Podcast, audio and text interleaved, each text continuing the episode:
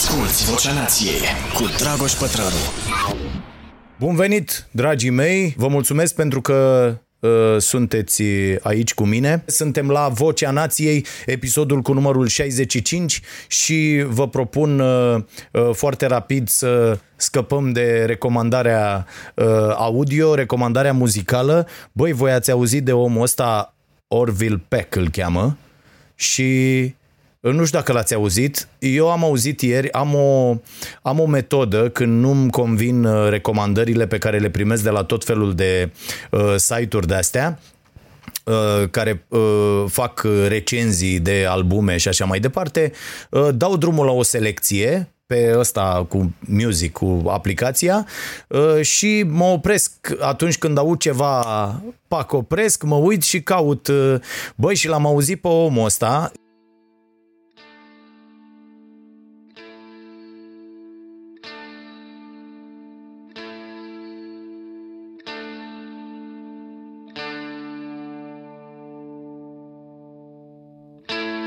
right on my makeup.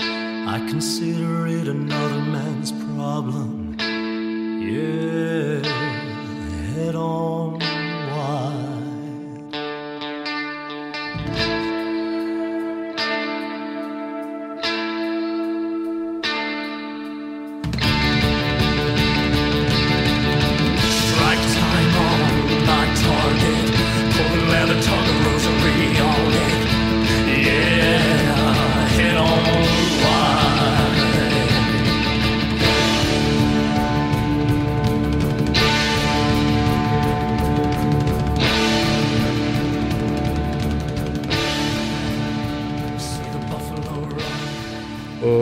sună extraordinar și uh, vi recomand. Deci albumul se numește Pony, uh, da, și uh, eu l-am ascultat uh, uh, pe om.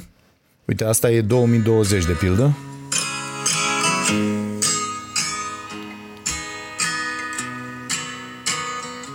Eu pe asta am au- auzit-o. S-aude? S-aude, Caterina? They say Paris is dead. Bă, dacă ăsta nu e Johnny Cash, ah, Lived through London, drank through Memphis. The things you live by were once just a guess. bă, e fix același timbru. No glory in the West.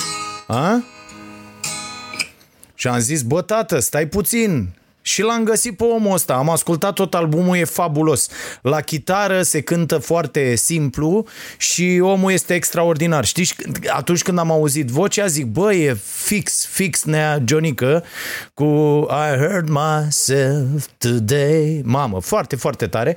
Și vi recomand. E foarte bun. Bun, asta a fost recomandarea muzicală. Acest băiat, uh, Orville Peck, uh, Pony se numește albumul, el umblă mascat, Uh, na, nu înțeleg șmecheria asta, dar o avea omul uh, motivele lui, mai ales că este uh, declarat uh, uh, uh, gay, deci uh, probabil de aici vine și, uh, și chestia asta. Există niște dispute din ce am văzut de, în legătură cu cine e, mă, cam bănuiesc oamenii, dar uh, astea sunt detalii. Important e că sună bine. E tot ce contează în această, uh, în această industrie, dacă sună sau nu bine. Iar uh, Recomandare de carte. este strâns legată de disputa pe care o avem în societate în uh, ultimele luni, pentru că a crescut uh, uh, violența domestică foarte, foarte uh, ca lumea în România în această perioadă de, uh, de izolare.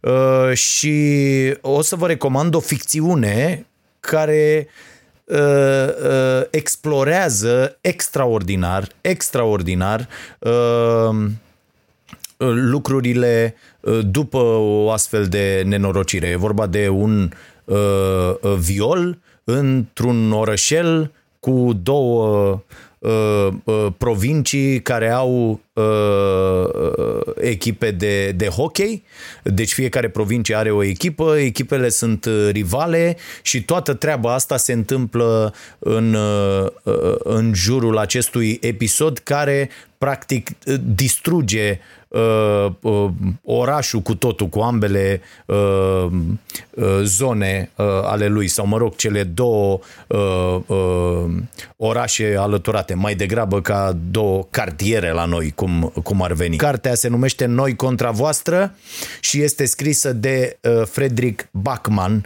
O găsiți, e tradusă la noi, e și în variantă e-book, e accesibilă și uh, este scrisă extraordinar. Mie mi-a mâncat două nopți pentru că se duce undeva la, nu știu, 600 uh, uh, de pagini și uh, m-am așezat în pat să citesc. Prima noapte, uh, după cum știți, eu sunt...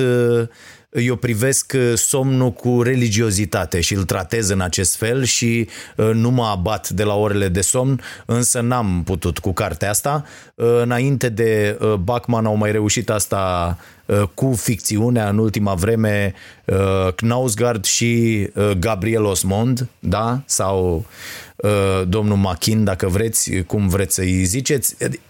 Extraordinară uh, cartea și vă recomand, uh, este uh, de citit. Uh, Și am câteva uh, pasaje Uh, uh, mi-am scos foarte multe notițe pentru că omul, uh, cartea e plină de, uh, de tot felul de lecții uh, și de, de comentarii filozofice, dacă vreți, legate de, de întâmplările prin care trec uh, uh, actorii, da? personajele din, uh, din carte. Uh, și uh, începe cam așa, există trei feluri de oameni, totul se desfășoară în jurul hockeyului, ca să ne înțelegem, deci cine, uh, cine știe ce importanță are o echipă într-o localitate de provincie uh, știe despre ce e vorba. Există trei feluri de oameni, învingători, învinși și cei care se uită de pe margine. Uh, și de aici pleacă uh, toată treaba. Uh, și să vă zic, uh, uite, mă opresc. Orice sport e doar un sport până când cineva care nu dă doi bani pe sport are de câștigat de pe urma lui. Atunci devine economie. Uh, imediat uh, Sune, ăsta e uh, antrenorul uh, unui personaj uh, aproape principal, toate personajele sunt aproape principale în cartea asta, e scrisă foarte bine. Sune l-a învățat pe Peter ce este un club. Nu ceva pe care să dai vina, nu ceva de la care să aștepți lucruri. Clubul suntem noi, eu și cu tine. Când lucrurile merg cel mai bine sau cel mai prost, ne arată aturile sau defectele noastre. L-a învățat pe Peter și alte lucruri, că trebuie să rămână în picioare și când câștigă și când pierde, că jucătorii cei mai talentați au datoria de a ajuta pe cei mai puțin talentați, căci de la cel ce primește mult, mult se așteaptă. O căznicie lungă e făcută din lucruri atât de mici, încât dacă le pierdem, nici nu știm unde să începem să le căutăm. Modul în care Mira îl înțelege, ca din întâmplare, când el spală vasele, iar ea face cafea și își trece degetul mic peste al lui când mâinile li se întâlnesc pe blatul chiuvetei. Buzele lui atingând fugar părul ei, înainte să se așeze la masă, fiecare dintre ei cu privirea în altă parte. Doi oameni care se iubesc de suficient de mult timp, încetează să se mai atingă conștient când se mișcă unul în preajma celuilalt. Devine ceva instinctiv. Când se întâlnesc, oriunde între hol și bucătărie, trupurile lor se caută unul pe celălalt. Când ies pe ușă, mâna ei o găsește pe a lui ca din greșeală. Mici coliziuni, zi de zi, tot timpul. Așa că atunci când ele dispar, fără să știe nimeni de ce, cei doi ajung brusc să se miște în lumi paralele. Într-o dimineață nu se mai uită unul în ochii celuilalt, degetele unuia se așează la centimetri distanță de ale celuilalt pe blatul chiuvetei. Trec unul pe lângă altul pe hol. Nu se mai întâlnesc din întâmplare. Eu, eu am multe subliniate, aș putea să vă citesc uh, o oră, mi-am scos uh, notițe uh, multe. Poate la final, dacă mai avem timp, uh, mai am două, trei care sunt, uh, sunt extraordinare. Uh, asta este cartea Noi contra voastră, Frederick Bachman și mulțumesc telespectatorului care mi-a recomandat cartea săptămâna trecută. Ce vă spuneam și ce vă spun în fiecare zi? Facem asta împreună, învățăm împreună și luăm lucruri bune unii de la ceilalți. Desigur, uitându-mă la unele dintre comentarii așa de-a lungul timpului, putem să luăm și ură și răutate și prostie unii de la ceilalți. Ideea e ce alegem să luăm unii de la ceilalți. De-aia aș vrea și uh, de-aia îi rog mereu pe colegii mei, pe uh, Caterina, pe Larisa, pe Marius, uh, care stau aici de pază, să păstrăm această comunitate și să o creștem cu oameni care vor să învețe, să ne dea ce au ei mai bun și să ia de la mine și de la voi ceilalți ce avem mai bun de dat. Așa să uh, vărsăm ură, era să zic să vomăm, dar mi-a zis CNA-ul că asta cu voma e urâtă, este o, o da? Deci să vărsăm ură unii pe ceilalți, uh, poate toată lumea. E, e o tâmpenie, e un comportament care trădează pur și simplu prostie, iar eu și voi cred că nu avem uh, vreun interes să stăm în preajma proștilor. Și atunci, ca o măsură de igienă personală sau a grupului, uh, uh, trebuie să, să curățăm permanent uh, această cameră de astfel de persoane. Cu, fără niciun fel de, n-am absolut niciun fel, fel de sentiment față de acești oameni, că mai primesc mesaje de la unii care zic, băi, mi s-a blocat accesul la pagina de Păi ce ai făcut? Păi am zis și eu acolo că nu știu ce. Bă, îmi pare rău.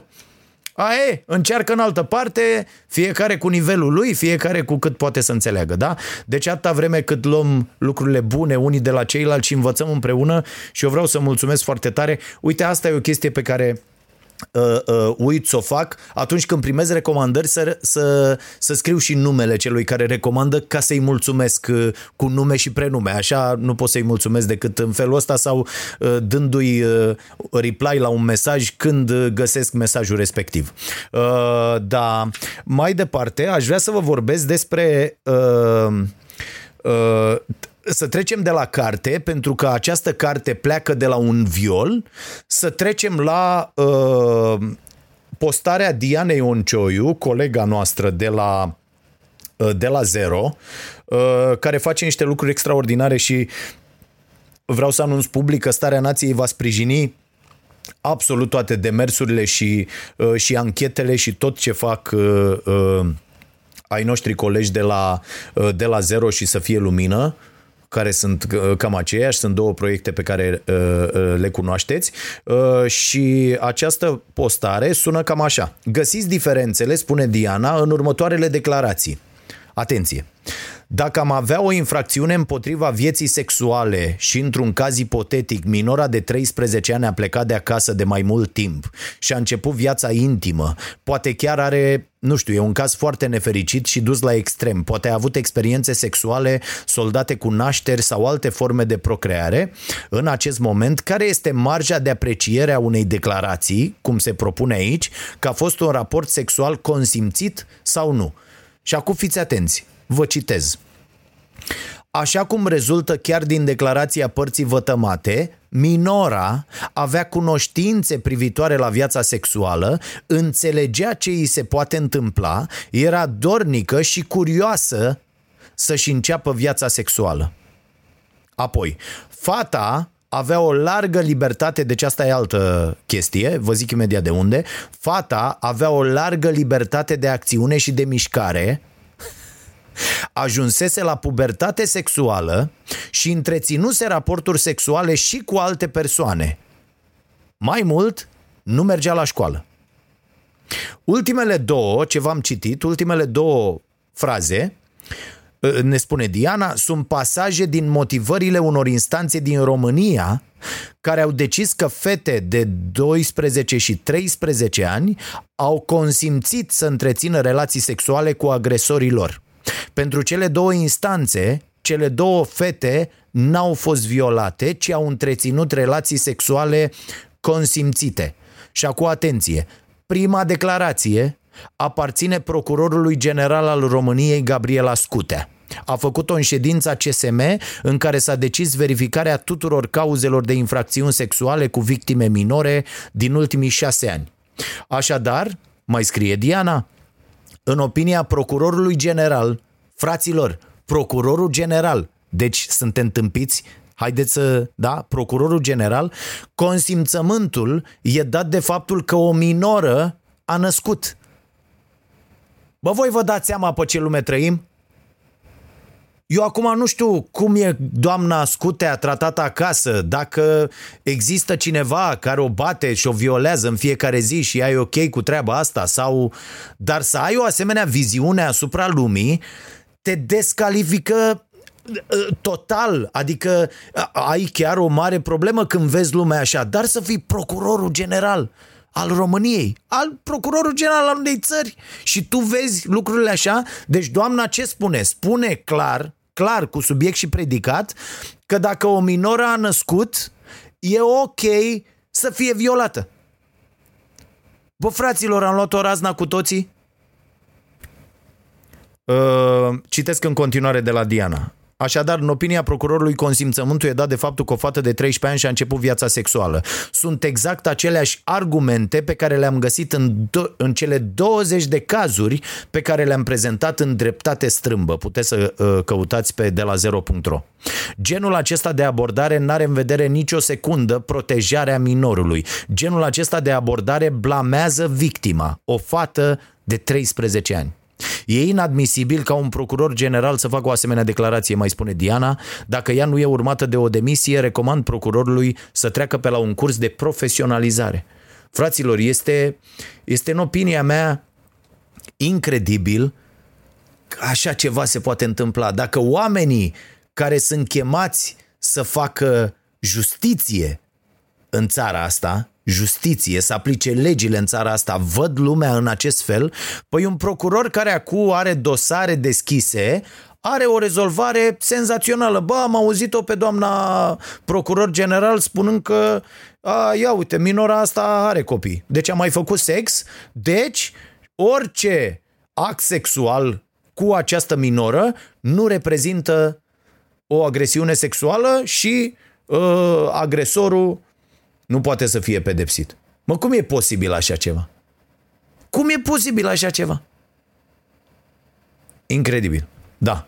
Uh, și cartea pe care v-am recomandat-o, uh, această ficțiune, este exact despre chestia asta, despre cum un astfel de episod, rămas așa, nediscutat, aprinde ura incredibilă într-o comunitate și duce, duce la și situația degenerează, ca să nu fac spoiler, da? Și situația degenerează. În ce fel puteți afla dacă, dacă citiți cartea.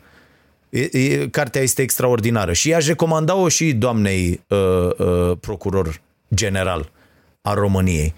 Dar eu cred că la cât creier vă ca ăștia, eu cred că ei nu citesc deloc, nici măcar ce ține de meseria lor.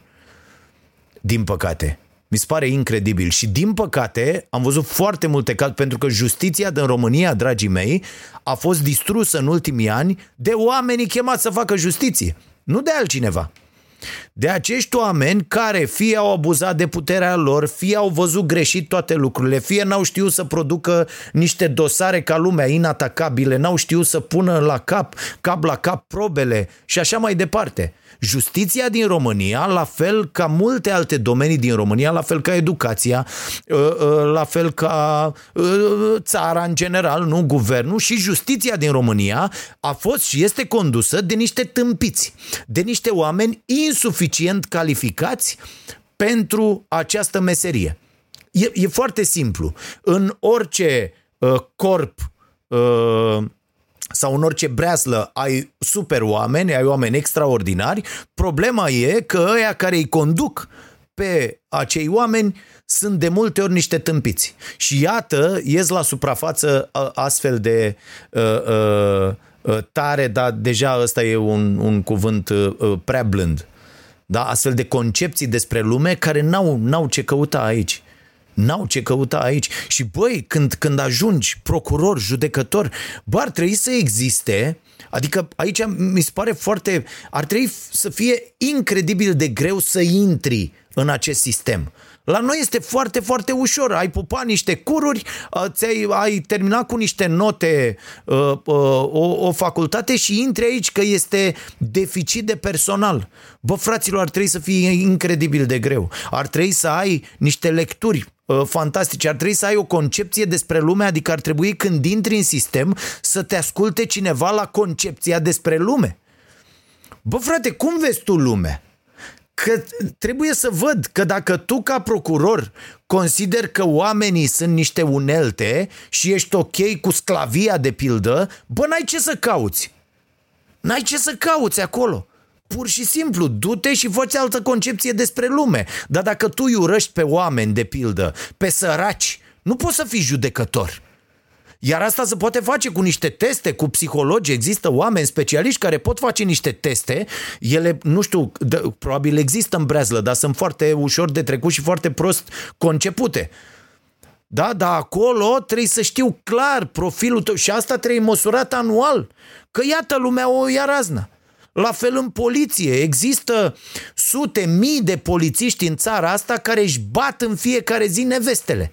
În fiecare zi eu primesc mesaje de la astfel de, uh, de, de, de femei care sunt uh, uh, traumatizate de bărbații lor. Și le zic, doamne, dar trebuie să ieșiți să faceți reclamație. Unde? Am făcut reclamații, nu se întâmplă nimic. Să, să reclam pe prost la colegii lui care sunt la fel de idioți și fac aceleași lucruri. Deci aici e o mare problemă uh, uh, a sistemului, iar asta cu violența uh, este și o, o, o direcție pe care noi ne-am asumat-o de ceva timp, poate ați văzut, am participat la tot felul de campanii, filmulețe, clipuri uh, uh, cu treaba asta și, uh, și ne dorim să, uh, să mergem înainte, dar e mult, e mult prea puțin. E mult prea puțin că unii oameni, așa zis și rahat influencer și așa mai departe, aleg să uh, uh, uh, vorbească uh, foarte clar și răspicat pe, pe această temă. Dar nu se poate să o, să o ducem așa în continuare. Bun. Asculți Vocea Nației, disponibilă pe iTunes, Spotify, SoundCloud sau pe starea nației.ro la secțiunea podcast. Și acum aș vrea să uh, vorbim despre, facem la fel, uh, dragii mei, uh, termin în 40-45 de minute uh, ce am de zis eu pentru a nu uh, afecta, să zic așa, uh, uh, a nu-i afecta pe cei care, a nu le afecta experiența, să zicem, celor care doar ascultă acest podcast. El va fi, după ce se termină în variantă video, disponibil doar pentru abonații din comunitatea noastră de pe canalul de, de YouTube, cei care și-au activat abonamentul.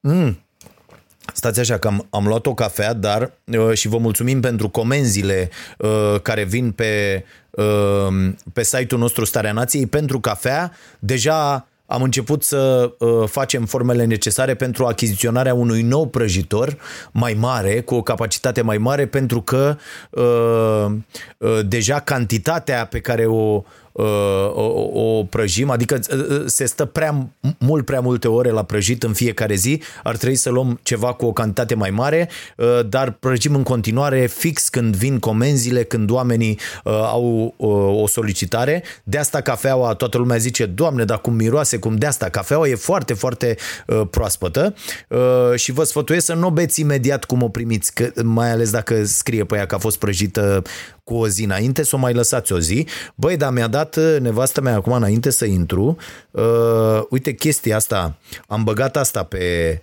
pe site, uh, roșii și verzi, înțeleg că avem acum, de la băieții aia care fac uh, uh, căni. Și asta e cu totul, șmecheria asta, Uh, mi-a pus un ceai aici cu ghimbir și lămâie și mi-a zis să-l las 10 uh, minute eu l-am lăsat 25, ceva de genul ăsta. Bun. Uh, tema următoare este venitul minim universal, fraților, și acum vă recomand o chestie și vă rog eu, pentru că multă lume îmi zice, uite, un domn îmi spune așa, uh, zice, domne, adică dumneavoastră spuneți, zice domnul Dragoș, uh, Ciprian, Uh, ziceți-mi, Dragoș, ca să nu mai... Deja copiii de 13 ani vorbesc cu mine cu uh, băi Dragoș, da? Deci nu mai îmi ziceți cu domnul, cu așa. Uh, din întâmplare, zice omul și apoi pune paranteză pe naiba că mă uit la toate, am văzut live-ul de pe YouTube ori cel de miercuri sau de joi, uh, în care spuneați faptul că dacă un an de zile zilnic înveți 2-4 ore pe zi ceva, vei avea o evoluție mare în uh, acel domeniu. Uh, vreți să spuneți că dacă eu 365 de zile legate îmi ia loc două ore pentru limba rusă, într-un an se vor vedea schimbări? Tăticule, dacă un an, două, patru ore pe zi, cum ai zis tu, două ore pe zi, 365 de zile, faci rusă, o să vorbești rusă într-un an foarte, foarte bine. Cu o singură condiție. I-am și scris aici, am răspuns la mesaj, este mesaj uh, direct pe Insta, v-am spus la astea, răspund mult mai repede. Cu o singură condiție. Să citești cartea PIC PEAK a lui Anders Ericsson și să vezi acolo, deci aici nu vi recomand pe Gladwell. Gladwell, care este un fel de lăutar, uh, uh, ia și el trei studii de colo-colo și mai scrie câte o carte odată la patru zile, cam așa îi ies lui cărțile. Uh, uh, Gladwell zice băi, sunt suficiente 10.000 de ore de lucru într-un domeniu ca să fie extraordinar. Fals! Îți trebuie 10.000 de ore cu exercițiu metodic potrivit. Ceea ce e altă treabă, fraților, și am mai vorbit despre asta. Pentru că eu pot să-ți drâng în chitara aia 200 de mii de ore pe care nici nu le, le-aș avea într-o viață disponibile pentru așa ceva și să n-ajung nicăieri, să rămân blocat la Mel Mel Codobelc și la uh, uh, ce e mă cel mai simplu, ce piesă, uh, asta, Three Little Birds a lui uh, Dylan, da? Deci să rămâi așa blocat sau la Knocking on Heaven's Door, da? Uh, Marley Dylan și, și așa mai departe. Deci, uh, și să rămâi acolo la acel nivel. De ce? Pentru că nu te-ai provocat permanent, pentru că nu te-ai măsurat, pentru că n-ai avut exercițiu metodic potrivit pentru evoluție. La basket, la fel, uite, uh, că ies cu fimiu toată ziua și aruncăm și așa mai departe la coș și facem antrenamente, ne uităm pe tot felul de dastea, încercăm să uh, mimăm uh, uh, profesionismul aici uh, și, și învățăm foarte mult.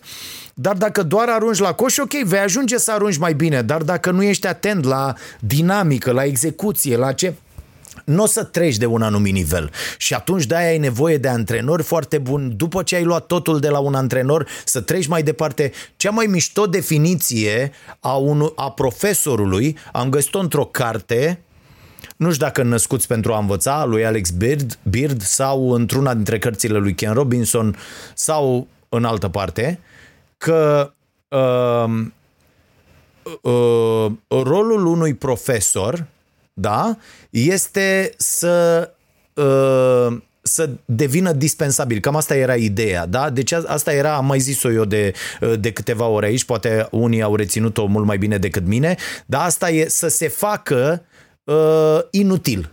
Da, cred că e chiar în cartea lui, lui Erickson, în pic, pe care vă recomand dacă, uh, dacă n-ați citit-o. Deci asta e ideea. Ei de la un profesor până când el nu mai are ce să-ți dea, e clar că ai deveni mai bun decât el, treci la alt profesor de la care iei din nou și așa mai departe.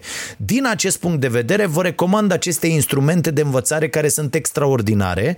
Nu e asta ordinea pe care o, o, o stabilisem, dar o să continuăm cu asta cu învățarea, uh, să, să o elimin uh, de pe listă.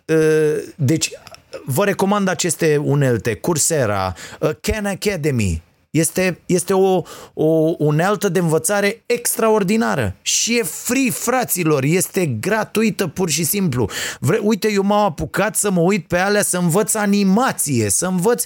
Deci, uh, uh, uh, pentru că în vara asta știți ce vreau să fac? Aș vrea să fac niște tot felul de lecții și inclusiv aici la podcast aș putea să fac asta, să învăț să lucrez cu o tablă de aia uh, uh, grafică, pentru că e mult mai ok decât să vedeți moaca unui prost pe ecran, să uh, vă uitați la niște chestii uh, uh, pe care eu n-am niciun fel de, de talent la desen, la, dar pot să fac cât un pătrat, cât o chestie, cât o, ca să înțelegem lucrurile mai bine uh, împreună. Și aș vrea să învăț să lucrez cu o tablă de asta, să-mi iau o tablă, să încerc desenez, lucrez, că se pot explica foarte bine uh, lucruri. Și asta fac ăștia de la uh, Ken Academy, Academy. Vă, vă recomand vă recomand să intrați acolo, să luați, băi, aveți de uite, eu m-am apucat inclusiv de, uh, de treaba asta cu engleza, v-am mai spus, n-am făcut, citesc în limba engleză, uh, vorbesc atunci când, uh, când mă văd cu cineva sau trebuie să vorbesc, constat că sunt ok, dar eu n-am făcut o oră de, de engleză la școală sau după, sau n-am, n-am făcut. Am franceza mea, am uh, partea asta cu germana, unde oricum am, am uitat tot, da? dar uh, nu am făcut asta cu engleza. Și m-am apucat gramatică, frate. Gramatică luat de la zero și ajungi să ai o evoluție fantastică. Am făcut câteva luni, fac în continuare, este extraordinar. Deci nu există această scuză, da? Pentru că trebuie să păstrați întotdeauna, mai ales pe, pe uh, această piață a muncii atât de globalizată, atât de deschisă, Uh, trebuie să vă păstrați niște opțiuni și să aveți putere de negociere mare. Ce ne lipsește nouă? Puterea de negociere. Păi de ce? Păi uite că dacă nu vorbești limba engleză foarte, foarte bine, 90% dintre joburile bănoase pe care le-ai putea obține, le-ai dat la o parte de pe masă.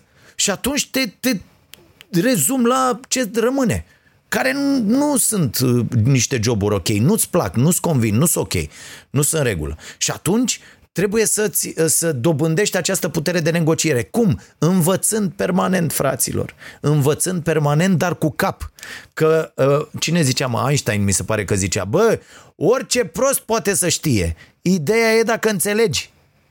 Și asta e important. Că de știut poate să știe orice prost. Aplici lucrurile alea, le înțelegi.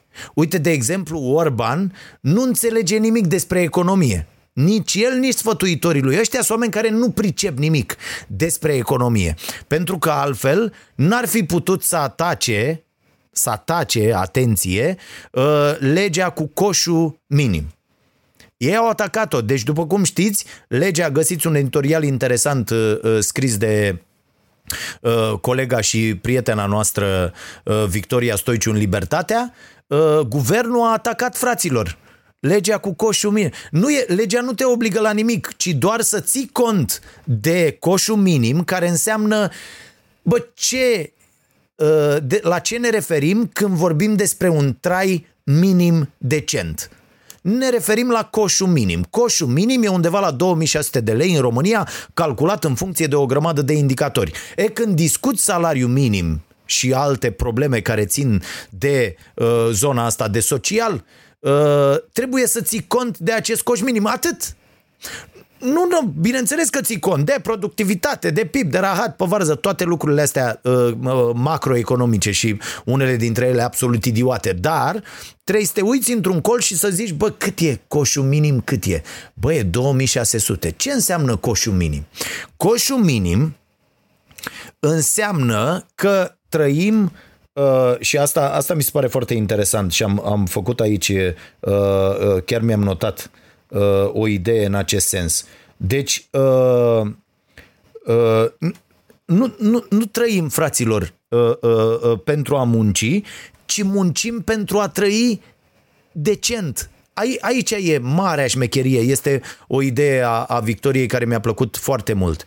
Da? Că eu mai întreb, am mai întrebat pe unde merg prin țară, bă, voi chiar credeți că noi uh, uh, trăim ca să muncim? Nu, frate, muncim ca să ducem un trai decent. Și aici e, aici e marea chestie. Și, aici, și aș vrea să introduc e, guvernul, după ce președintele a respins odată legea coșului, deci iată câți oameni avem la ora asta în România care lucrează total împotriva cetățenilor. Președintele Claus Iohannis, care a venit și a zis nu, eu resping această lege fără să dea vreo explicație. Atenție! Ca să vedeți cum fac corporațiile legea în această țară în acest ținut pe nedrept numit țară, cum îmi place mie să zic, da? Deci, corporațiile fac legea în asemenea măsură încât atunci când a văzut coșul minim lunar, președintele acestei țări l-a respins. De ce? Pentru că România trebuie să fie țara muncii ieftine. Dacă nu e țara muncii ieftine, acești oameni nu mai au susținerea necesară ca să ajungă acolo. Ați înțeles? Că susținerea vine de la aceste corporații care vin și zic mă duc în România să bag bani pentru că în România câștig extraordinar de mult. Diferența, da, profitul este foarte, foarte mare. Ați văzut profiturile uh, marilor corporații. E, președintele respinge, poate să facă asta o singură dată, Parlamentul îi dă în cap înapoi cu acest coș minim. Președintele e obligat să, să promulge legea, dar o atacă guvernul. o atacă guvernul, fraților, ca fiind neconstituțională. Vă dați seama, coșul minim să nu fie constituțional. Ce e în coșul ăsta minim? Ca să nu credeți că e șampanie de aia scumpă și uh, în cadă de aia cu artificii, da? Cum uh, se întâmplă la Mamaia, în cea mai scumpă stațiune de pe planetă.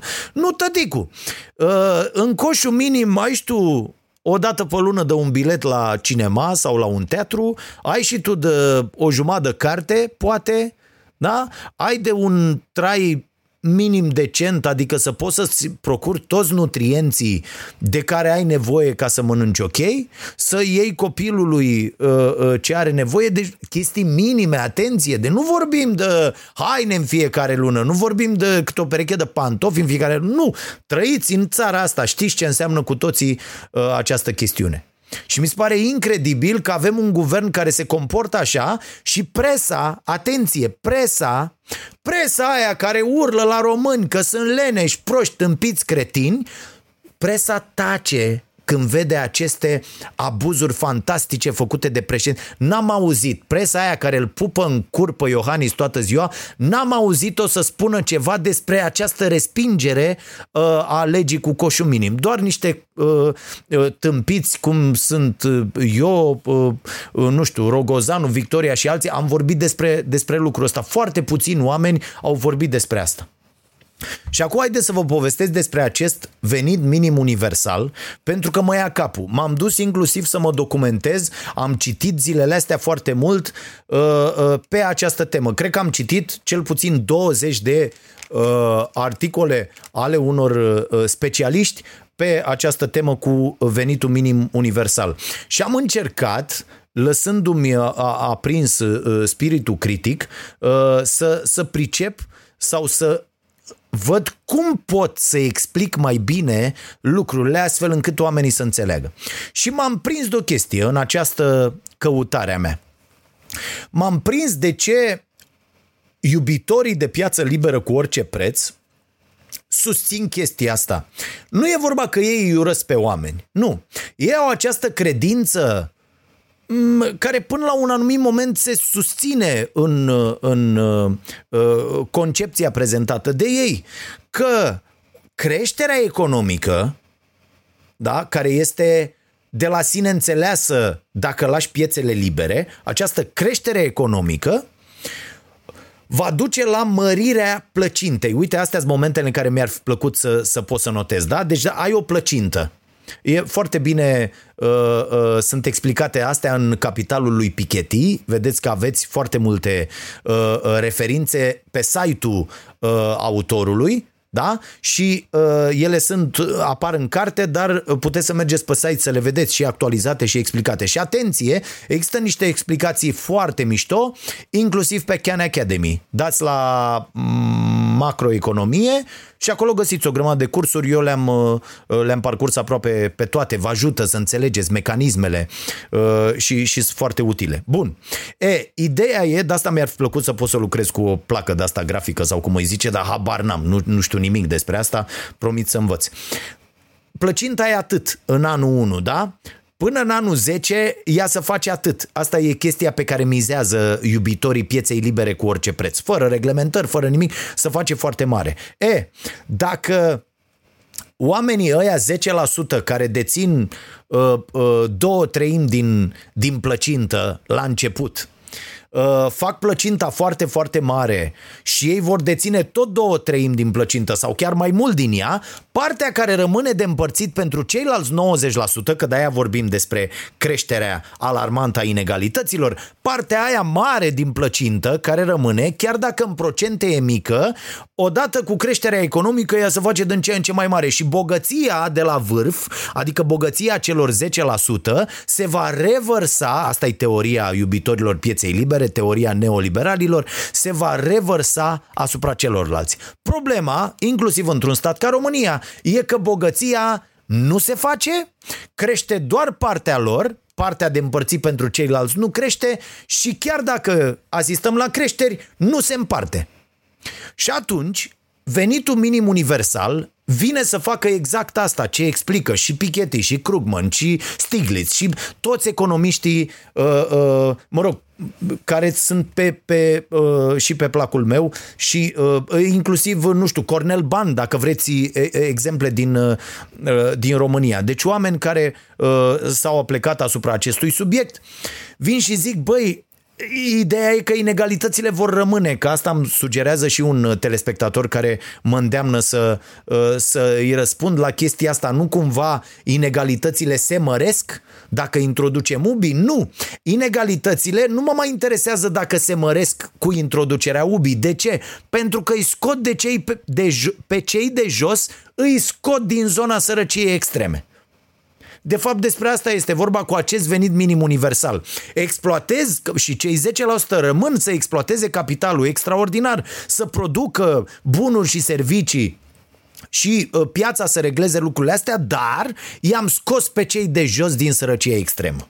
Și toate studiile, absolut toate studiile serioase, fraților, deci nu ascultați propaganda, mergeți direct la studii, studii la care, la unele dintre ele, vă spuneam săptămâna trecută, au participat chiar uh, uh, profesori universitari din, din România, de pe la ASE și din alte părți. Studiile toate dovedesc că banii dați oamenilor și vă rog să nu mai trimiteți articolul ăla, e un articol care circulă, e foarte circulat de propaganda asta în, împotriva uh, venitului minim universal, că s-a făcut nu știu ce și că Finlanda a ajuns la concluzia că nu e ok să le dai oamenilor bani. Fals. E fals cu totul. Toate datele și toate studiile serioase duc la această idee. V-am dat și exemplu Alaskei uh, uh, uh, săptămâna trecută.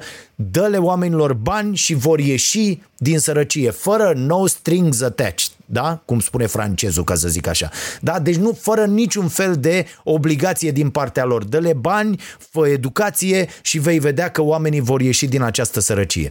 E, e foarte, foarte simplu. Spania deja a făcut uh, acest pas. Uh, uh, ar trebui să-l facă uh, uh, foarte mulți. Mai ales uh, într-o țară că există această temere. Domne, oamenii nu vor mai veni la muncă pentru că vor sta acasă. Fals! Nu vor sta acasă. Nu există toate uh, aceste studii spun clar clar, nu există nicio legătură între banii pe care îi primesc oamenii ca venit minim universal și uh, dorința lor de a munci sau cum afectează asta piața muncii. Deloc. Deloc. Dar ce va trebui să se întâmple? Angajatorii vor trebui să Că aici e șmecheria, asta pierd ei. De aici simt că le fuge pământul de sub picioare. Pentru că oamenii vor veni și vor spune uh, câte ore de lucru aveți. Uh, păi știți, semnăm pe 8 ore, dar dumneavoastră o să stați 12. Uh, pe ce salariu? Uh, păi vă dăm 2000 de lei plus bonuri.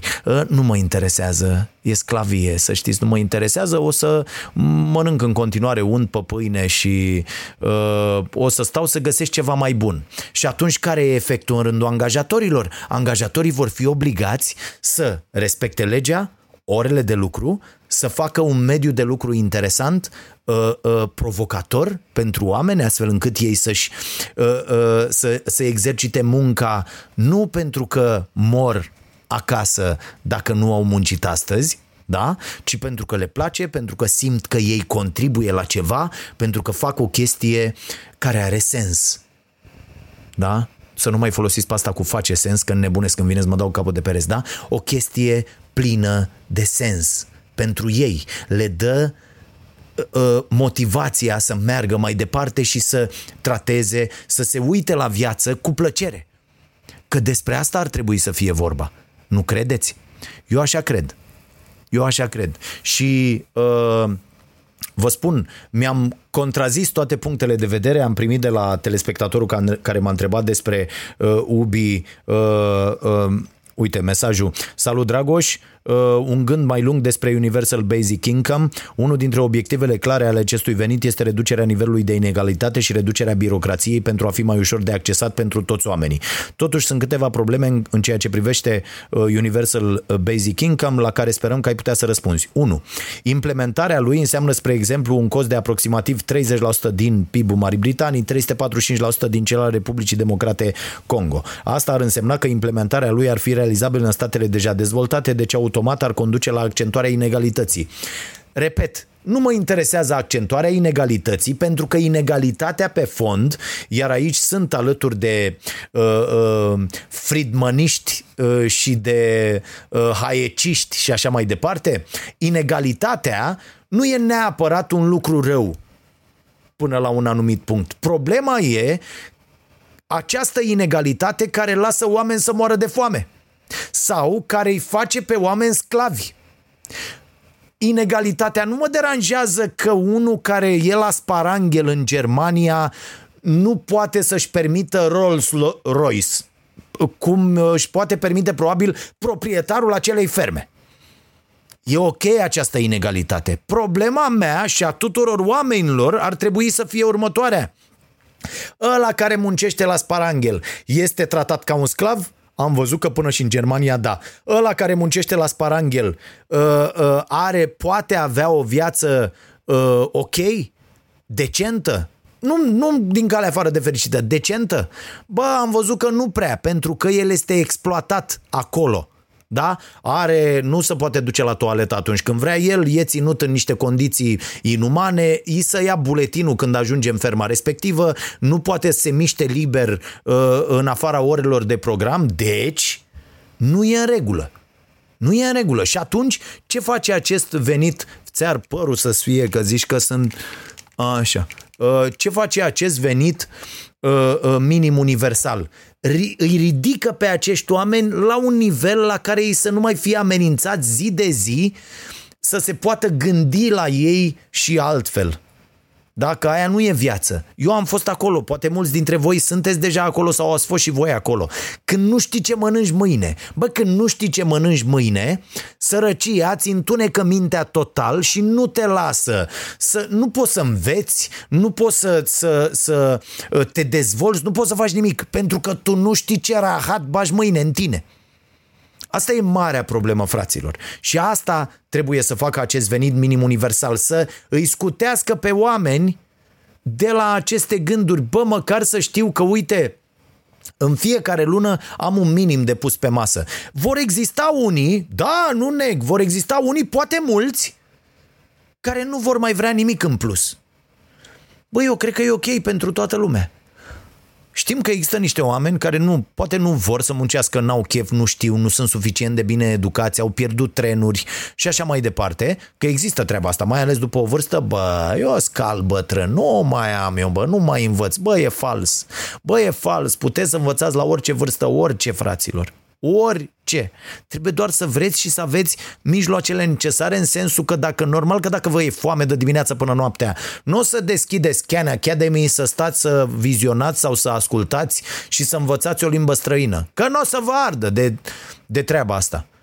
Deși și eu toată tinerețea așa mi-am petrecut-o, învățând de dimineață până noaptea și încercând să mă și perfecționez uh, pe lângă. Și foarte mulți oameni fac această chestie pentru a-și mări puterea de negociere. Și aici, dacă vreți un exercițiu, stați, uitați-vă la voi în oglindă, în, astăzi, că e o duminică plăcută, zic, da? Și ziceți, bă, ce putere de negociere am eu? Am o putere de negociere să merg mâine și să zic, bă, uite care e treaba, eu am salariul ăsta de, nu știu, 2000, 2200 de lei, 1700, 2500, bă, nu mă ajung cu banii ăștia, mi-e foarte, foarte greu. Și aș vrea să găsesc ceva mai bun. Am puterea de negociere necesară, fie să mă duc la angajatorul meu să-i spun asta, să-i zic, băi, eu cred că sunt un om foarte ok aici, m-am uitat pe câți bani face fabrica asta și cu ajutorul meu și aș vrea să discutăm alte condiții. Sau pot să mă duc în altă parte la altcineva să-i zic, bă, uite, eu pot să fac asta, asta, asta, asta, asta și asta și asta și asta și asta și cred că aș putea să uh, joc un rol foarte important în, în fabrica asta a ta, ia-mă, dar uh, trebuie să-mi dai atâta ca să-mi iau chestia asta de pe cap. Bă, și la o să zică da sau nu în funcție de câtă putere de negociere ai. E nouă ne lipsește asta și prin sistemul educațional ne este tăiată cu totul, din start. Adică aici să ne înțelegem foarte bine, fraților. Faptul că acest sistem este sabotat inclusiv din interior și asta e o altă idee pe care voiam să o ating. Mă rog, aveam mult mai multe, dar o să, o să scurtez. Sistemul de educație din România nu este sabotat doar de politicieni și de politicienii cărora le convine de minune că nu vine nimeni din urmă să le amenințe poziția. Le convine. Și e normal că asta trebuie să-i obligăm să facă. Rezistența din interior a sistemului de educație este marea problemă, fraților. Acei profesori care refuză, eu m-am uitat acolo la școala online, frățicilor, doi profesori din 20 sau câte materii au ăștia au făcut ore. Doi, trei profesori din 20 știu să folosească tehnologia.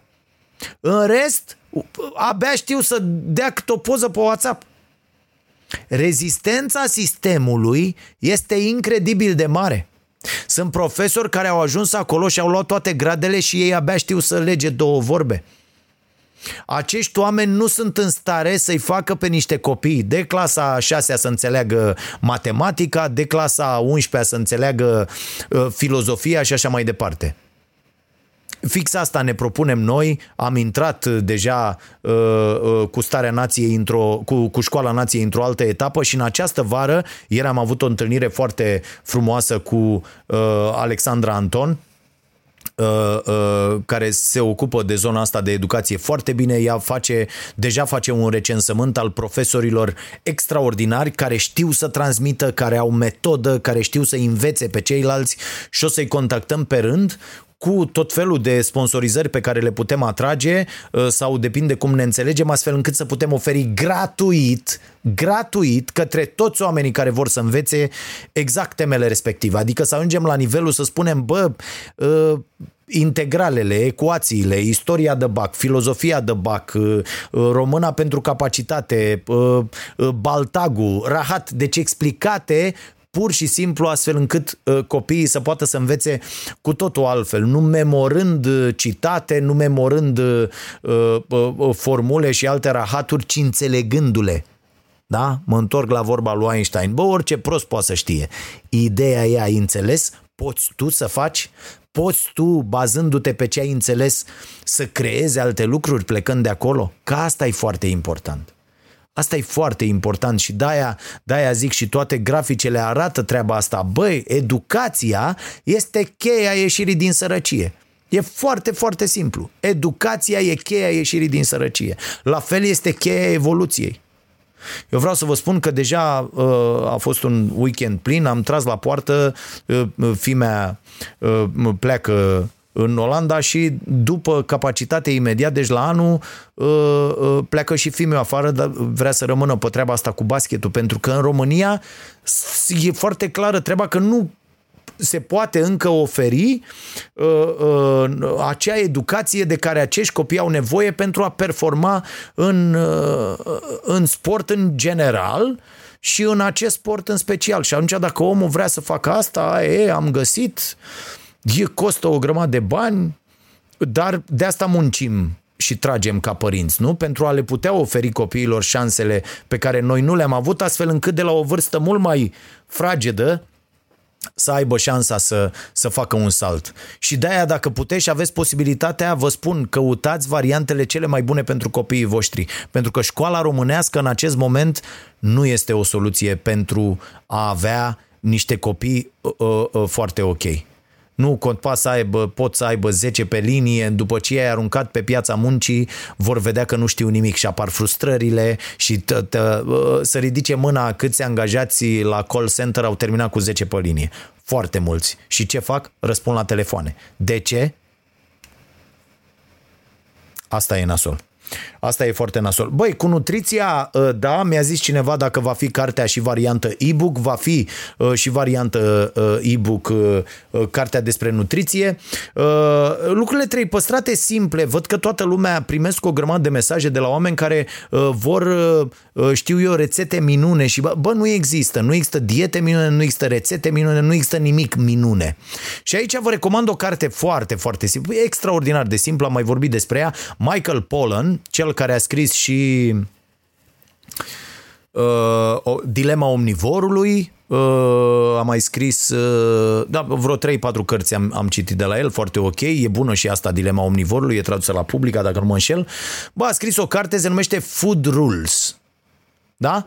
Uh, și găsiți acolo niște reguli atât de simple. Bă, una dintre reguli este nu mânca de unde bagi benzină în mașină. O regulă. E ușor de, de respectat? Eu cred că e. Bă, e senzațional. Nu mânca nimic din ce bunică ta n-ar considera mâncare. Bă, e senzațional. Regula, gândiți-vă, da? Deci nu mânca nimic din ce măta mare n-ar considera mâncare. E foarte bună, cartea extraordinară, este incredibil de ușor de citit pentru că fiecare regulă are șapte rânduri. Adică n-aveți ce să, mamă, nu știu ce, cu la, citez, nu, nu.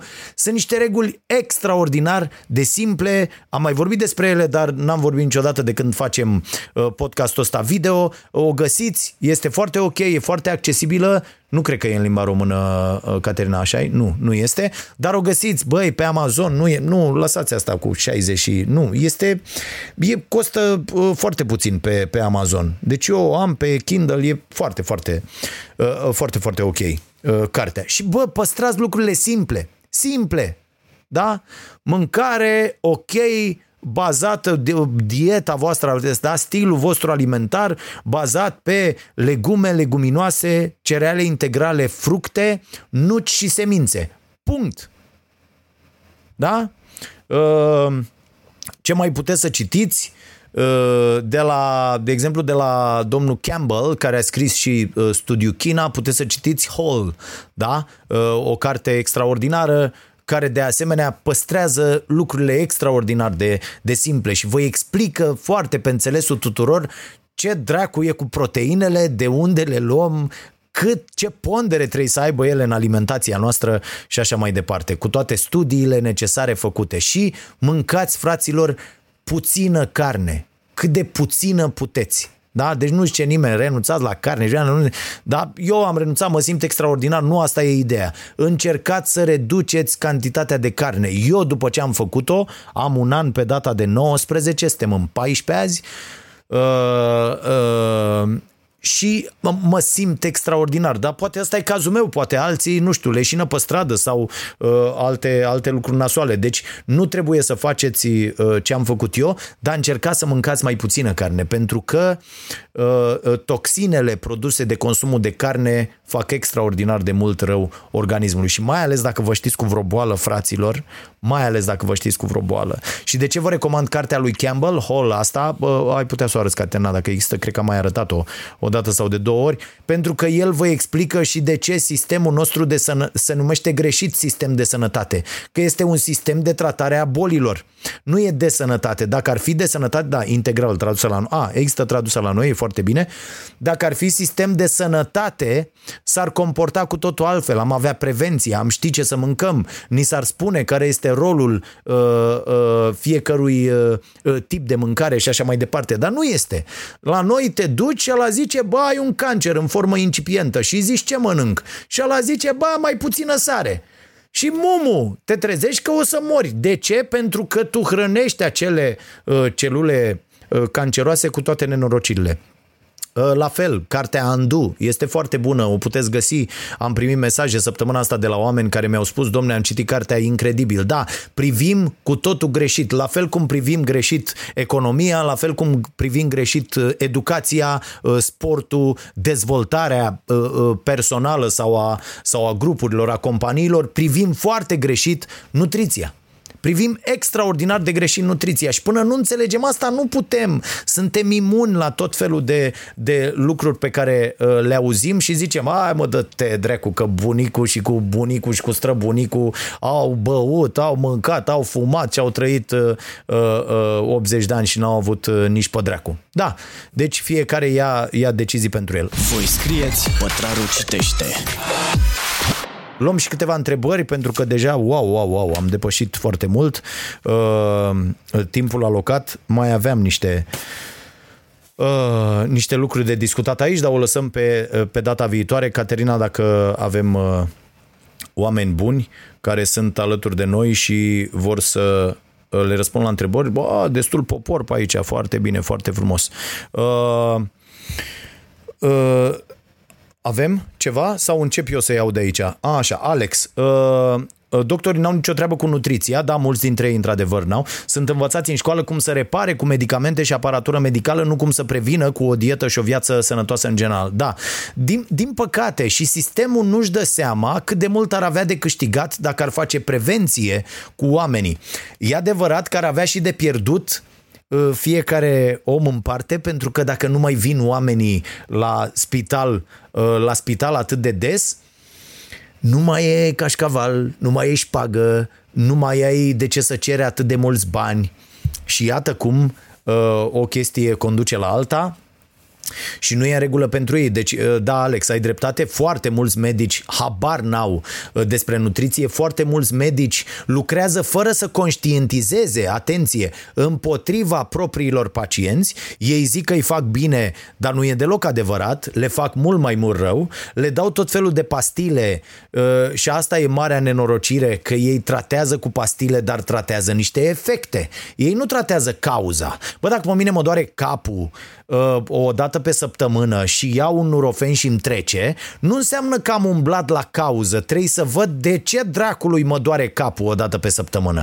Că sigur am altceva. E, dacă nu reușesc prin alimentație, prin uh, uh, zi, cercetări medicale, că trebuie să mă prezint la medic, atenție să nu se înțeleagă, trebuie să lucrăm, faptul că doctorii n-au nicio treabă cu nutriția, asta nu înseamnă că nu mai trebuie să mergem la doctor, atenție, o mare uh, uh, problemă aici, nu, trebuie să ținem o legătură și mai strânsă cu doctorul nostru, să-l provocăm să ne spună despre alimentație, să-i aducem întrebări, apoi să ne facem investigații, să mergem uh, uh, o dată pe an să ne facem toate analizele, să vedem exact ce niveluri avem de, de, de vitamine, de minerale, de, de tot, nu mai zic astea obișnuite, colesterol și așa mai departe, să știm întotdeauna cum stăm și cum modul nostru de viață afectează uh, uh, analizele noastre, că, că asta doar degenerează, fraților. Dacă noi, noi a, n-am nimic, n-am nicio problemă, n-am, și lăsăm așa, și ai 20 de ani. Când ai 20 de ani nu e nicio problemă. 25, 30, 35, 40, bă, deja după,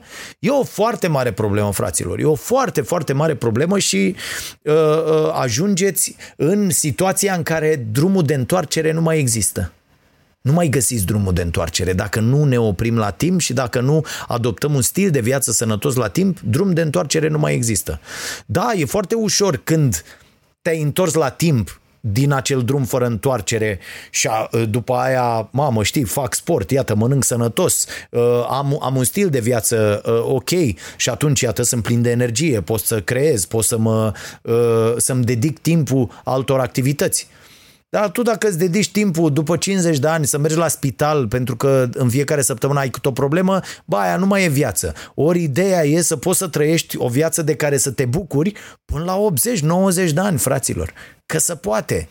Da, sau dacă ai probleme foarte mari și, uite, cu inima, cu toate care, na, astea sunt, nu, nu-ți garantează nimeni cu un stil de viață sănătos, nu te poate omorâ la 30 de ani, 50 de ani, 70 de ani, 90 de ani în somn odată, într-o zi. Bă, da, asta e treaba, dar șan- șansele, mă rog, uh, șansele sunt mult mai mici. Da? Șansele pe care moartea le are asupra ta sunt mult, mult mai mici uh, cu un stil de viață sănătos. Bun. Uh, George Chircu, cum ar trebui să se schimbe sistemul penitenciar astfel ca lumea să nu mai recidiveze atât de des? Practic sau 5, 10, 25 de ani în pușcărie doar să repete iar ce au făcut după ce ies. Păi sistemul recomand să se schimbe ca în Norvegia, de pildă, unde există uh, uh, o, o insulă pe care acei oameni stau, au camerele lor, muncesc pentru a se întreține. Uh, găsiți toate astea în, uh, în Humankind da, a lui Bregman, găsiți tot acest exemplu care este fabulos. Dacă ați luat Humankind și ați citit, uh, o veți înțelege niște lucruri fantastice. De ce trebuie tratați altfel oamenii care sunt încarcerați? Pentru că altfel sistemul de detenție în foarte multe țări, inclusiv în Statele Unite, deci nu vorbim doar de România, sistemul de detenție nu face decât să staie orice fel de șansă pe care o ai la reabilitare. Asta face sistemul nostru de detenție. Te obligă, practic, să recidivezi, pentru că acolo uh, și oamenii care fac parte din sistemul penitenciar sunt niște unii. În Norvegia, de pildă, știți că gardienii sunt obligați, obligați să aibă cel puțin o discuție cu uh, oamenii închiși în fiecare zi? O discuție umană. Da? Să, să, să vorbească, să discute. Sunt obligați și sunt urmăriți să-și îndeplinească această uh, îndatorire. Da? Stau cod la, în uh, pușcăria asta din Norvegia, care e de maximă siguranță, atenție, stau uh, neînarmați printre ei da? uh, uh, uh, gardienii, pentru că sistemul e cu totul altfel conceput. Și nu mă luați, că acolo e altă. Nu e, frate, nicio treabă. Dacă îi tratezi pe oameni uman, vei obține de la ei umanitate. Dacă îi tratezi inuman, ceea ce la noi se întâmplă în toate centrele astea de corecție pentru copii, în toate, în toate casele de copii din România, tratamentul este mai degrabă inuman. Și atunci de acolo ies niște copii pierduți, care sunt niște brute, care sunt date sistemului infracțional și ei îngroașă uh, uh, statisticile la infracționalitate. De ce? Pentru că nu băgăm suficient de mulți bani și suficientă umanitate în aceste uh, uh, centre, în aceste case de copii care trebuie să și dispară nen- nenorocirile astea, uh, uh, astfel încât să scoatem oameni de acolo. Pentru că, fraților, e simplu, ce bagi aia scos, bagi gunoi, scos gunoi. Nu o să poată să iasă altceva niciodată. Uh, deci a, asta trebuie să facem, să-i tratăm pe cei care intră acolo uh, uh, ca pe niște oameni care au comis o greșeală și să încercăm prin tot ceea ce se întâmplă acolo, condiții umane, tratament, învățare, educare, reeducare, valori și așa mai departe, să-i facem să-și dorească să trăiască o cu totul altă viață unii nu vor putea, efectiv, unii sunt pierduți cu totul. Există, există oameni defecți, există. Așa cum se, sunt mașini cu greșeli și, bă, există niște atingeri acolo care se fac aiurea în creier și există astfel de oameni, dar doar pentru că există unii așa, nu înseamnă că trebuie tratați toți care au făcut greșeli așa. Asta e greșeala incredibilă pe care o facem când ne uităm la oamenii care comit uh, uh, cât o greșeală. Da, e, e foarte, foarte uh, importantă și interesantă discuția, din păcate prea puțin exersată, prea puțin uh, provocată la noi în societate. Și asta e o chestie pe care ar trebui să o facă intelectualii sufletului. Îi știți, ăia grupați în tot felul de... Ei nu discută despre lucrurile alea nu discută. Ei au grijă să se pupe în cur unii pe alții când au mai scos o carte sau ceva, dar elita acestei țări, intelectualii acestei țări, nu fac absolut nimic. Sunt niște bășinoși conservatori și proști, în adevăratul sens al cuvântului, proști în sensul că ei n-au niciun fel de interacțiune cu societatea și să pupă în cur unii pe alții toată ziua. Asta este intelectuali, marea intelectualitate din România. În loc să provoace astfel de discuții și de dezbateri, ei să închidă acolo în uh, globul lor de cristal și o freacă uh, bătându-se pe umăr unii, uh, unii pe alții că băi, avem o valoare fantastică, dar poporul e prost, lumea e proastă. Asta, asta face intelectualitatea din România. Da?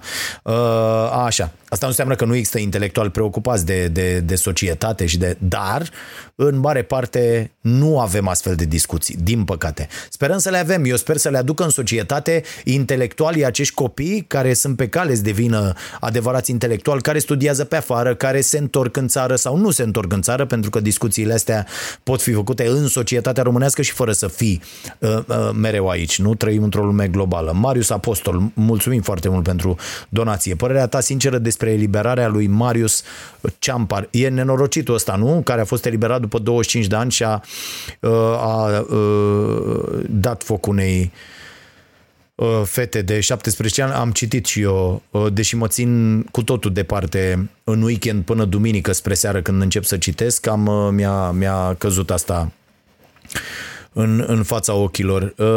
Da, este o mare nenorocire și un mare eșec al, al sistemului românesc, al, al sistemului judiciar. E o mare nenorocire a acelor legi promovate de uh, imbecilii planetei, ăștia uh, cu Ciordache și cu Nicolicea și cu toate jegurile acestei planete uh, și uh, dar soluția, atenție aici poate oamenii nu vor fi de acord cu mine, uh, soluția nu este asta, să îi băgăm pe oameni și să-i uh, omorâm sau să nu. Soluția e să iasă cine într-adevăr uh, merită să iasă. Că asta cu buna purtare, bă, nu poate nimeni să te păcălească, să-i dai drumul pe bună purtare și, și el să facă treaba asta. Nimeni. Dacă ești profi, dacă știi despre ce e vorba, dacă ai sisteme de evaluare clare, bune, profesioniști care fac asta. Da? Nu niște habarnici, niște tâmpiți. Și acum te întreb eu, Marius, dar e o întrebare uh, uh, retorică de fapt. Dacă procurorul general al României are opinia pe care o are despre violul unei fete de 13 ani, la ce să ne așteptăm de la un astfel de uh, animal, criminal? Nu? Că ăsta după 25 de ani crede că poate să dea să o moare. Pur și simplu. Așa cum procurorul general crede că e ok violul la 13 ani dacă fata a avut un copil. Despre ce vorbim? Vezi foarte diferite lucrurile astea? Eu nu. Dacă stai să ne analizezi în amănunt, eu nu le văd atât de diferite. Florin. A, e altul eliberat în 2014 în urma recursului compensatoriu. Ăsta. Și ăsta cine e? Nu, nu, chiar nu, nu-mi sună. Probabil știu, dar nu fac acum uh, legătura. Ia să vedem, că mi-arată, mă scoate Caterina din... Criminalul în serie nu e lăsat în pace după ce a fost eliberat. Ce îi se întâmplă zilnic? A, am înțeles. Uh, 23 de ani. Stai, uh, ia sublinierea, că nu, nu văd. A, așa. A omorât șase persoane între 94 și 97. Așa, și Ok. Uh, da, băi, mă documentez. Nu, n-am, n-am. Deci am, am, numai, am citit, am învățat tot, tot zilele astea. De, eu de joi seară intru în sistem de uh, intensiv de educație și nu, nu, nu mă uit la absolut nimic până duminică spre seară, după ora 18, când pregătesc uh, uh, temele pentru săptămâna care urmează. Deci aici, iertați-mă, o să pot să mă pronunț după. Tocmai s-au raportat 320 de noi cazuri de COVID. Crezi că e reală creșterea sau e artificial făcută ca să forțeze prelungirea stării de alertă? Nu, fraților, vă spun eu ce se întâmplă. Ați văzut și cu fotbalul. Când încep să testezi, pe categorii, că i-ai băgat pe ea acolo și ai început să faci teste. Vă spun eu că în fotbal au fost până cu 100, 2, 3 de cazuri, dar nu i-a testat nimeni. Acum că au început să testeze, au văzut. Are magazinerul de la Dinamo, medicul de la Botoșani, masorul de nu știu unde, ăla de nu știu de în altă parte, da. Uh, iar creșterea, cred că e normal. Eu nu cred că Uh, bine, acum am văzut. Eu plec și atenție, dacă încercați asta, viața voastră va fi din start mult mai bună în opinia mea. Veți avea și foarte multe dezamăgiri, dar dacă în fiecare dimineață vă treziți cu gândul să așteptați ce e mai bun de la fiecare, nu veți mai trăi în această teorie continuă a conspirației. Iar eu nu pot să cred că e cineva care umflă aceste statistici politic, astfel încât să prelungească o stare de alertă, pentru că eu cred că am aflat de la cineva, societatea românească la vârful ei, inclusiv acolo între boi ăștia, n-ar, ați văzut, ăia în guvern nu sunt niște băieți uniți l-a prins unul în poză pe uh, uh, Orban cu țigarea și cu ischianul și cu berica în față și cu nu știu ce, am aflat toți. Nu vor putea, chiar dacă s-a ordonat o umflare a cazurilor, în două săptămâni aflăm sau într-un an vom afla. Ideea e că eu dacă plec cu această premiză, e o premiză de gândire proastă în opinia mea, fraților. Dacă plec cu o premiza că cineva măsluiește mereu datele să ne facă, să ne dreagă, să n-ajung nicăieri, trăiesc mereu cu această, a, da, dacă, aolo, ăla a făcut, ăla drept. Nu, hai să vedem, 320 de noi cazuri, eu, eu cred și plec de la această premiză cu orice văd, cred că au crescut cazurile pentru că au dispărut absolut toate, și uitați-vă pe stradă, absolut toate măsurile de uh, protecție, prevenție, nimeni nu mai poartă mască, masca e la mișto, uh, stai că am uitat o mașină, nu am mască, am, am văzut peste tot, am intrat în tot felul de instituții uh, uh, uh, zilele trecute, n-are nimeni, bă, nu poartă nimeni. Absolut nimeni nu mai poartă mască. Nu mai... Normal că dacă unul are, am, bolnă, am mai îmbolnăvit 2, 3, 4, 5 și au, au crescut uh, cazurile astea. Vedem, crește numărul de cazuri alarmant în, într-o perioadă scurtă de timp? Că dacă da, după aia vom, uh, se vor lua măsuri, dar nimeni nu mai crede cu treaba asta că dacă sunt 320 de noi cazuri uh, timp de 4-5 zile, vin ăștia și zic gata domne, iar stare de alertă sau de urgență, treceți în casă. Nu mai cumpără nimeni pe asta. Bă, asta e, vom fi nevoiți să trăim cu acest virus, hai să luăm niște măsuri ok, astfel încât să ne putem uh, desfășura viața și aia e, nu putem fi, nu, fi ținuți ostatici de un guvern doar pe motiv că e incompetent. Adică Orban nu poate să ne țină în casă în continuare pentru că ei sunt incompetenți și nu pot da niște măsuri, nu pot produce măști în mama măsii. Dacă era să zic ceva acum, nu pot produce, bă să nu poți, asta este cea mai clară dovadă de incompetență cras. Fraților, eu dacă uh, cu, cu, cu vecinii mei de pe stradă, dacă de mâine avem termen 10 zile, doar cu vecinii de pe stradă aici și nu stau într-o zonă uh, cu o faimă foarte bună în ploiești, da? Stau un Radu de la Fumați, lumea care știe despre ce e vorba, da? Deci luați din orice oraș cel mai uh, rău famat cartier, eu stau într-un asemenea, bă, dacă îi adun pe toți oamenii ăștia și le zic, bă băieți, până la sfârșitul lunii, da, suntem în 14, până la sfârșitul lunii trebuie să punem la punct o linie de producție de măști pentru toată strada asta să producem măști, 70 de măști pe zi, da? Vă spun eu că o facem punând cap la cap resursele fiecăruia fără nicio linie, asamblat fără nimic. Vă spun eu că o facem. Fără discuție o facem. Mergem, întrebăm, ne luăm, desenăm, punem la punct, mai luăm un de la, cumpărăm un nu știu ce, ne împrumutăm la bancă de un uh, container în care să punem toată treaba asta și pune unul sufrageria, altul la la la și o fa- vindem trei televizoare, patru laptopuri și facem o astfel de linie. Eu cu oricare 50 dintre voi de aici care sunteți acum și mă urmăriți, putem să facem o astfel. E, guvernul României, cu toate resursele de pe planetă la dispoziție, n-a fost în stare să pună 10 linii de producție în 10 locuri din țară, să le pună în funcțiune și să livreze măști gratuit. Bă, n-au fost în stare. Știți de ce? Pentru că sunt total incompetenți. Acest băiat Orban este un tip care timp de 30 de ani a pupat în cur pe toți liderii liberali, de la Tăricianu la Crin Antonescu și toți care au fost și acum crede că i-a venit lui rândul. El este un incompetent să dea, nu știe să facă absolut nimic, n-a făcut nimic în viața lui, n-a plătit trei salarii în viața lui, a fost un șomer angajat pe acte false în ultimii trei ani, n-a făcut nimic a trăit în ultimii ani, se poate verifica, Orban a mâncat, vă pot spune oamenii de la PNL, dimineața la prânz și seara, dând banii partidului de protocol la sediu. Să ne înțelegem. E, astfel de oameni nu pot mișca lucruri. Odată pentru că nu-i crede nimeni, a doua oră pentru că nu știu. Nu știu nici măcar ce să ordone să se întâmple. Da? Ei spun, facem o analiză, avem studii, analizăm și decidem. Nimic nu se întâmplă. Nimic. De ce? Pentru că nu sunt în stare. Adică, acum avem de-a face cu unii care sunt niște hoți proști și înainte aveam de-a face cu niște hoți, hoți nemernici, dar care nu erau proști, adică știau cum să fure. Ăștia sunt foarte, foarte proști. Asta e diferența. E singura diferență. E destul de mare. E destul de mare.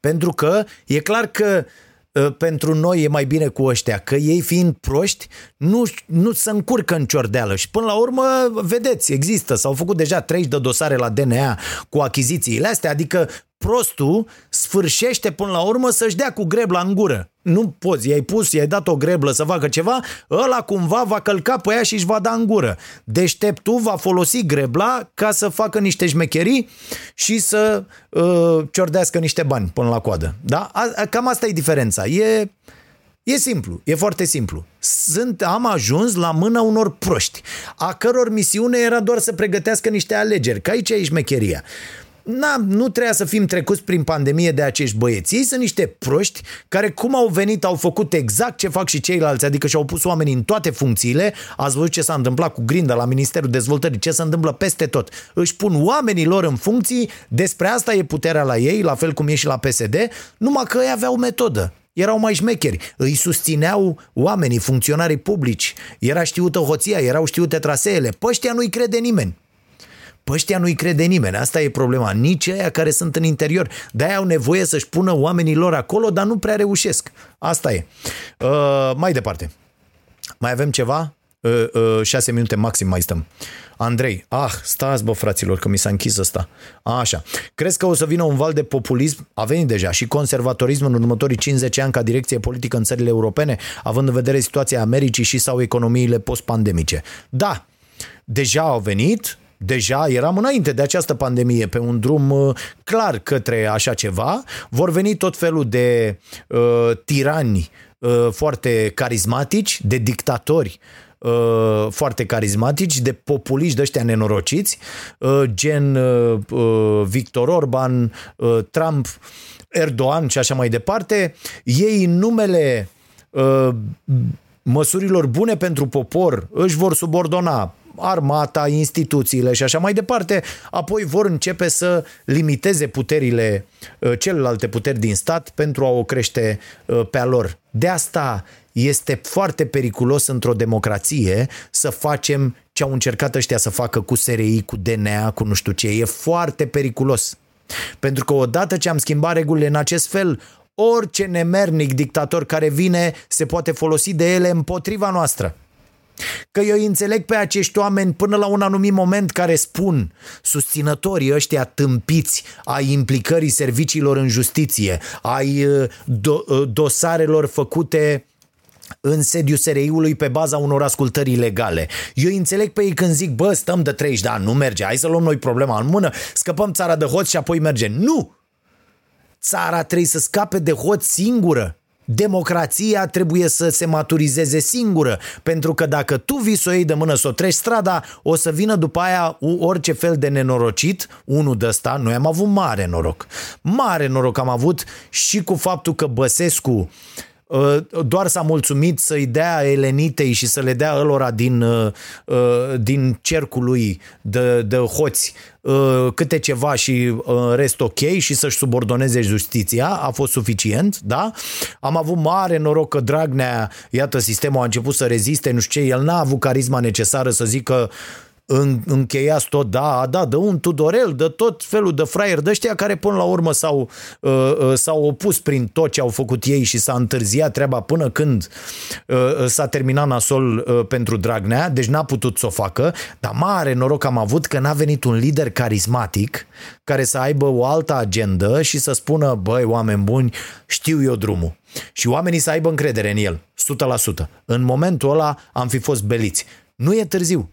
Atenție, dacă vine un lider carismatic pe care oamenii îl cred și le promite o viață mai bună cu prețul unor arestări legale, cu prețul uh, uh, desfințării Parlamentului. Ați văzut aceste porniri din partea PNL? Ați văzut pornirile astea din partea lui Iohannis, care consideră că Parlamentul e rău, că acolo sunt niște bulangii care nu-i fac pe plac. Bă, ăsta e rolul Parlamentului. Să nu stea drepți la ce zici tu, Coane să comenteze, da, sunt și acolo proști, hoți, nu știu ce, dar iată cum ținem lucrurile într-un echilibru. Și nu faci matale ce vrei. E foarte important pentru democrație. Nu facem nici noi ce vrem, nu fac nici ăia din Parlament doar ce vor. Da? Avem astfel de mecanisme care, iată, se pun în funcțiune. Dar nu puteți să ieșiți, bă, să acuzați Parlamentul că atâta poate poporul ăsta să aleagă acel Parlament. Asta este. Asta putem noi să propunem la acest moment. Bă, lăsați-ne în pace să ne ducem democrația în ritmul în care putem noi să ducem democrația. Știu că e frustrant pentru toată lumea că, bă, în ritmul ăsta vom ajunge peste 30 de ani la o, la o lume care să aibă șansa să fie ok. Bă, da. Bă, știți ceva? Atât durează. O spun toți istoricii, toți analiștii, toți oamenii, toți economiștii care au analizat ieșirea din uh, Uh, uh, sisteme dictatoriale a unor țări, bă, e un proces, durează mult. Durează foarte, foarte mult. De asta e nenorocire și e bine să n-ajungi într-o astfel de situație, pentru că durează extraordinar de mult să schimbi mentalități, să schimbi uh, lucrurile. La mine a dispărut un pic uh, uh, treaba. Da, acum, acum a revenit. Ok, sper să nu fi pierdut uh, foarte mult din ce am zis. Dacă nu, oricum vorbesc uh, prostii. Da. Uh, O ultimă întrebare, că am zis că stăm până la și 30, dacă mai avem ceva, foarte, foarte repede. Uh, Bam, bam, bam, mă ajută Caterina imediat și uh, cam asta e, deci recomandările vi le-am făcut, stați ce mai voiam să, ca să nu închei fără ceva. Uh, o să, până, a, așa, ce fel de putere are un guvern care trăiește din împrumuturi? Na, nu e, vezi, uh, nu e, nu e ok abordarea. Nu e ok abordarea. Uh, Toată lumea trăiește din împrumuturi. Uh, Cu toții suntem într-un fel sau altul împrumutați. La ceva, pentru ceva. Uh, uh, E ok. E ok. Ad- Împrumutul nu e ceva rău. Atenție. Atenție. Mai ales atunci, uite și asta o, o, fa- o iau de aici și o fac ca temă. Împrumutul nu e ceva rău. Problema e când faci un împrumut ca să nu produci nimic. Și asta e capcana în care suntem băgați, acea cursa a șobolanului de care vorbește Kiyosaki. Asta este, fraților. Și nu vă dați seama până când nu reușiți să ieșiți din ea.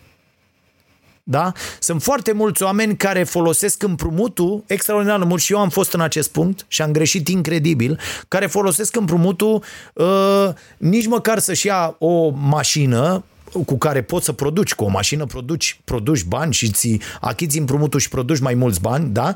Uh, uh, ca să-și ia o casă de locuit. Și, și spun acei oameni, bă, Știi care e treaba? Pentru uh, un apartament cu trei camere uh, dădeam chirie doar cu 100 de euro mai puțin decât am rata.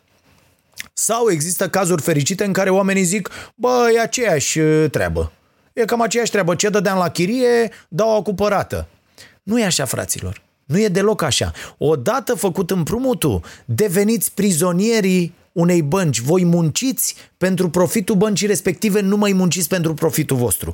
Ce înseamnă să munciți pentru profitul vostru? Să acumulați lucruri care după aia vă pot asigura traiul sau un trai mai bun. Adică să nu vă bazați doar pe munca voastră, ci să acumulați pardon, bogăție, să acumulați lucruri care apoi asigură o, o, un return of investment, da? Sau, sau al capitalului. Deci să investiți lucrurile astea astfel încât să vă aducă vouă. Adică una e să faceți o rată la bancă, să luați un apartament pe care să-l închiriați și să aveți o rată a investiției de, nu știu, la imobiliare este ok dacă e undeva la, la 5% pe an, este extraordinar.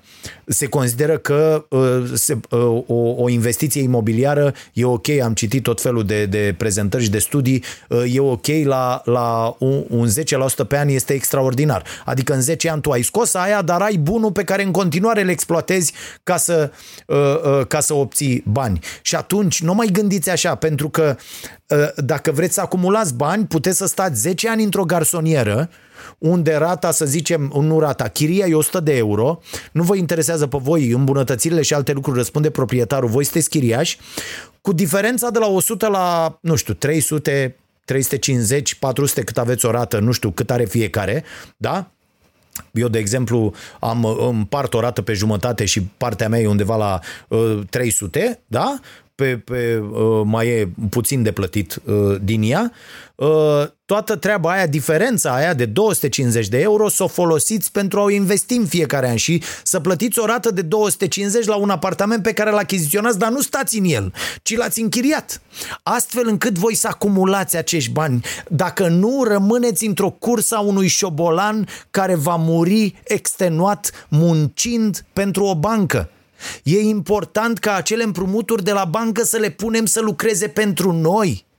E foarte important să, să vă dați seama de asta. Poate, poate într-o zi o să, o să vă desenez asta că e, e, e super ok, chiar cu lipsa mea de talent se poate desena foarte, foarte ușor cum se ajunge la, la bogăție și cum dacă pe lângă uh, uh, forța ta de lucru și veniturile pe care le ai poți să pui... Mm, din nou s-a oprit un pic. Ok? Când, când se oprește o să mă opresc și eu nițel ca să nu pierdem ideea. Uh, da, deci poți să pui peste uh, uh, forța ta de muncă și ceva capital acumulat pe care îl pui la lucru, da, investind în tot felul de chestii sigure, inclusiv, nu știu, uh, uh, de-astea titluri garantate de stat. Ai acolo un, uh, o, o redevență a acelei investiții care ți asigură o creștere a bogăției și nu mai gândiți în termen de un an, doi, cinci. Gândiți ce se întâmplă dacă puneți 200 de euro deoparte uh, timp de 35 de ani, cât, sunt, cât munciți, da? Să zicem că ați ieșit din școală și aveți acum posibilitatea, ați făcut o școală bună, prindeți un job bun și aveți un salariu de uh, 1500 de euro, da? Da, sunt oameni care câștigă 6.000, 7.000, 8.000 de lei, 9.000, 10.000 și aveți. Nu cheltuiți banii, nu vă băgați să vă faceți rată la casa în care stați. E greșit. Luați bani, puneți-i deoparte sau fă, faceți rată, cumpărați casă, închiriați-o. Nu, nu vă băgați acolo pentru că vă aduce mai mult calculați efectiv. Că altfel vă angajați la o bancă și în momentul când veți avea un salariu mai mic sau aveți o problemă cu un loc de muncă sau ceva, vă veți trezi în situația, aolo, ce am făcut eu? Pentru că forța ta de muncă și puterea ta de negociere, astea sunt lucruri care pot crește, dar de la un moment dat pot scădea pe piața muncii. Și atunci tu când ești la pensie, trebuie să te gândești ce ai acumulat. Uite, eu mai am 2 ani până la pensie, v-am promis, da? La 45 de ani, i-am promis de falul nevastă mea, e promisiunea de care uh, vreau să mă țin, una dintre puținele, dar e promisiunea de care vreau să mă țin. De ce? Pentru că am încercat în ultimii 10 ani să acumulez lucruri și să le investesc cu cap, astfel încât după 45 de ani eu să nu mai fiu nevoit să-mi pun forța de lucru pentru a asigura banii de care avem nevoie să trăim. Și atunci banii de care avem nevoie să trăim, fiind asigurați de bogăția pe care am reușit să o strâng, nu e vreo mare bogăție, dar îi spun așa bogăția, înțelegeți la ce mă refer, fiind acolo și asigurând acești bani, eu nu mai sunt nevoit, nu mai am acest stres, bă, mâine dimineață trebuie să mă trezesc, să mă duc la lucru și să obțin banii cu care să trăim atunci obțineți libertatea totală, e chestia către care trebuie să tindem. Altfel, veți fi doar sclavii pe 30 de ani, 35 de ani, sclavii unor bănci care vor raporta profituri fantastice în România din banii voștri. Adică nu vă sfătuiesc să nu vă împrumutați, vă sfătuiesc să vă împrumutați cu cap la, cu niște înțelegeri bine negociate pentru a investi acei bani. Sigur că 95% dintre voi nu o vor face, fie pentru că nu cred în asta, fie pentru că nu înțeleg. Dar avem nevoie de ăștia 95% să se împrumute în acest fel și să devină prizonierii propriilor împrumuturi pentru ca noi ceilalți 5% să reușim să facem altfel. Întrebarea e, ești dintre cei 95 sau dintre cei 5? Și aștept mesajele voastre la dragoșarompătraru.ro. Vă mulțumesc foarte mult, ați fost o companie senzațională. Uh, uh, și astăzi colega mea, uh, Caterina, se va uita așa pe mesaje și va mai da ce, ce mai e interesant, astfel încât să încerc să croiesc temele de discuție și pentru săptămâna viitoare. Ne vedem așadar, fraților, diseară cu emisiunea Starea Nației Special la Prima TV. Discutăm despre Călătoria în timp, uh, care este România din punct de vedere turistic și e o emisiune interesantă, zic eu. Vă recomand ora 22 Prima TV în această seară și apoi ne vedem de mâine, ora 19, o ținem așa până la finalul acestui sezon, ora 19 cu Starea Nației uh, uh, special și ora 22 Uh, din nou la mine s-a oprit cumva și ora 22 cu uh, emisiunea Starea Nației pe Prima TV. Sunteți minunați, haideți să învățăm împreună cu toții. Aștept și recomandările voastre uh, la schimb cu recomandările pe care vi le fac eu ca să fie toate lucrurile bune. Dacă vreți să comandați, începând de astăzi, sunt disponibile pe site și aceste căni. Înțeleg că în variantă verde, dar au sosit astăzi și cele roșii și sunt acolo.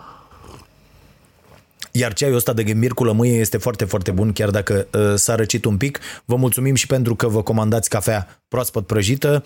Indicația uh, este să și o lăsați uh, uh, o zi și vă mai rog ceva, că uh, sunt mulți oameni care zic, domne, măcinați-o. Asta e o porcărie, sunt foarte mulți care macină cafeaua pentru clienți, dar dacă vreți măcinată, specificați acolo la ce o beți, cum o beți. Pentru că dacă obezi la ibric, vă măcinăm într-un fel, dacă obezi la filtru, o măcinăm într-un fel, dacă obezi la uh, espresor, o măcinăm, în, o, o, o, o râșnim, pardon. Da, o, o, o râșnim uh, uh, într-un fel. E, depinde, e mai mare, la filtru trebuie să fie mai mare, la ibric trebuie să fie mai fină și așa mai departe. Ca să obțineți experiența. E, ce vă recomand?